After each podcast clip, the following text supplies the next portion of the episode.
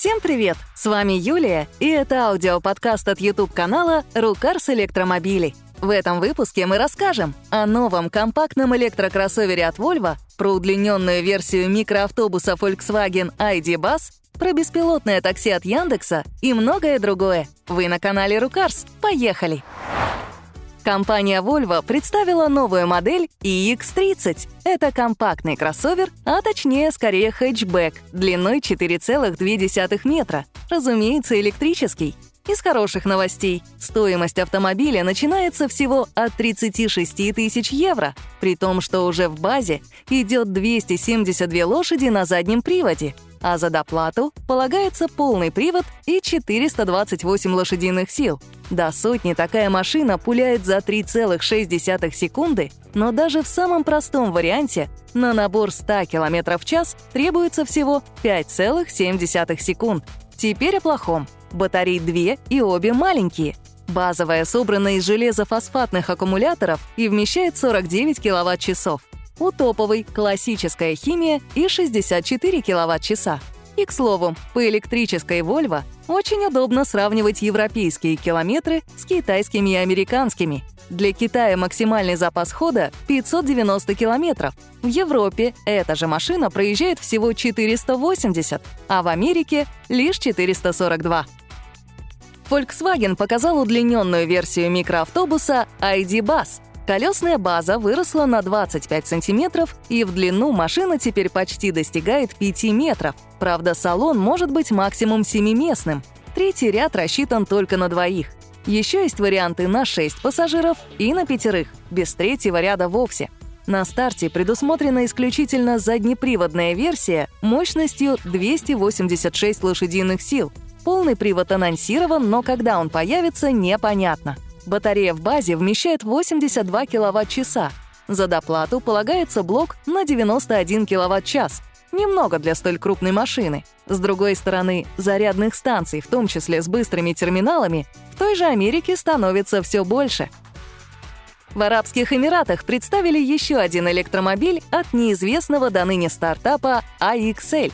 Зарегистрирована контора в Канаде, но ориентируется на рынок Ближнего Востока и Северной Африки — так что есть подозрение, что сборку организуют там же. Первая модель — кроссовер Шар X5. В целом довольно тривиальная машина на аккумуляторах с батареей емкостью 67 кВт-часов и мотором на 209 лошадиных сил. Для нее пообещали запас хода в 500 километров и, видимо, считали их по китайской методике, так как верится с трудом. Впрочем, главным достоинством новинки должна стать цена, которая стартует от 40 тысяч долларов. Весьма неплохое предложение, если, конечно, оно будет реализовано. Напомним, что из Эмиратов привезти машину в Россию проще, чем, например, из США. Не менее сложно привозить кроссоверы из Китая, где как раз начались продажи нового смарта. Напомним, что эта марка теперь перешла под контроль Джили, но разрабатывать технику все еще помогают немцы. Новинка — модель хэштег 3. Компактный кроссовер, который на 10 тысяч долларов дешевле упомянутого ранее Шар X5. Смарт компактнее, но динамичнее. На выбор предлагается либо один электромотор на 272 лошадки и задний привод, либо он же и дополнительный передний привод на 156 лошадиных сил. В топе машинка набирает сотню за 3,6 секунды, но даже базовый заднеприводный вариант разгоняется до 100 км в час за 5,4 секунды. Батареи на выбор две. Все на базе аккумуляторов Катл. Емкость младшей из них — 66 кВт-часов.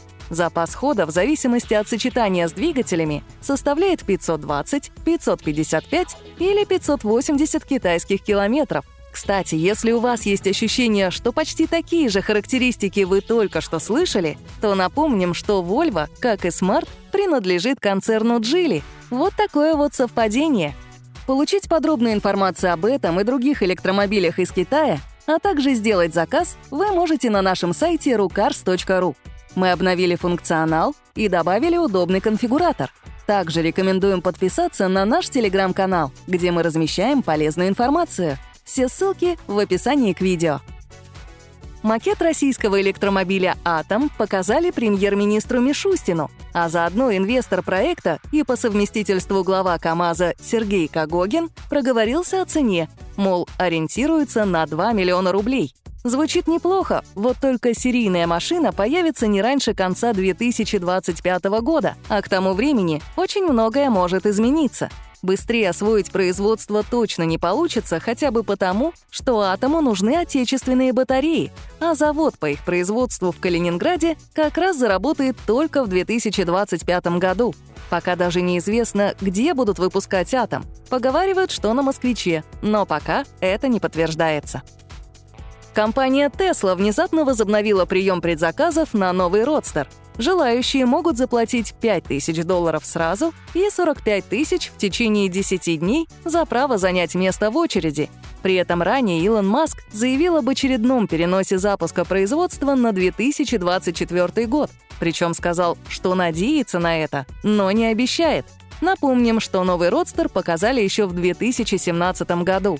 По заявленным характеристикам, он готов соперничать с Римац Невера, но при этом стоит чуть ли не в пять раз дешевле. Вот только хорватский гиперкар уже поставляется клиентам, а Родстер все никак да никак. Сам Маск объяснял это тем, что Родстер не является приоритетным проектом, и компания все время откладывает его ради более важных продуктов. В Москве заработало беспилотное такси от Яндекса, которое не совсем беспилотное и не совсем такси. Поясним. Во-первых, за рулем находится водитель. Живой. Да, он только контролирует действия робота, но в теории всегда может вмешаться в управление. Так что аттракцион с поездкой на машине вообще без водителя пока откладывается.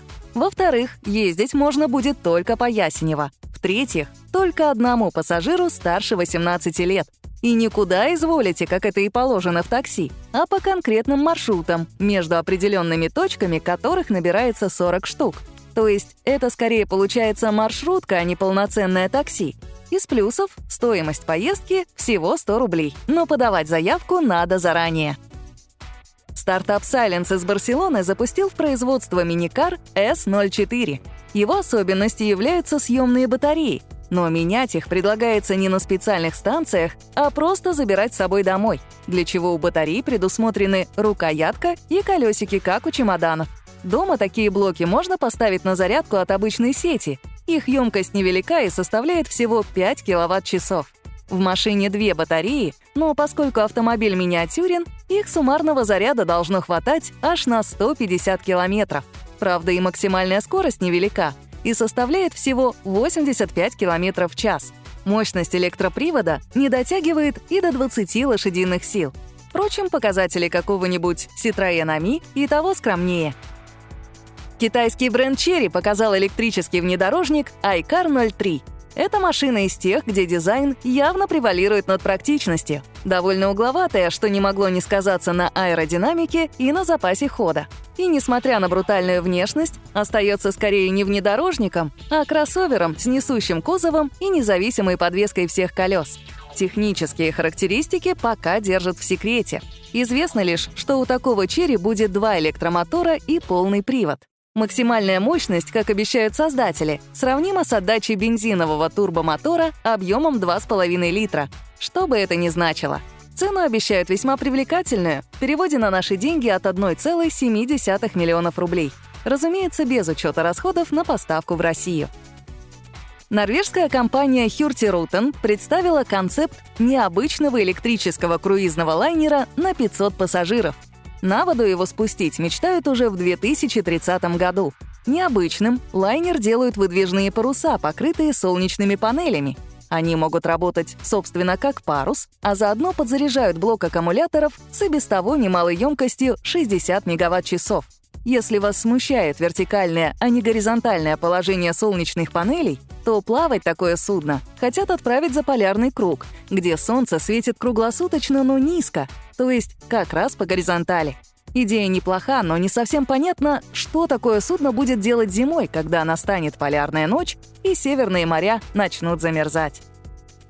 И фишку недели — рекорд Tesla Model S Plaid на северной петле Нюрбургринга вы можете посмотреть на нашем YouTube-канале «Рукарс Электромобили». А на этом все. Новый подкаст через неделю. Пока-пока.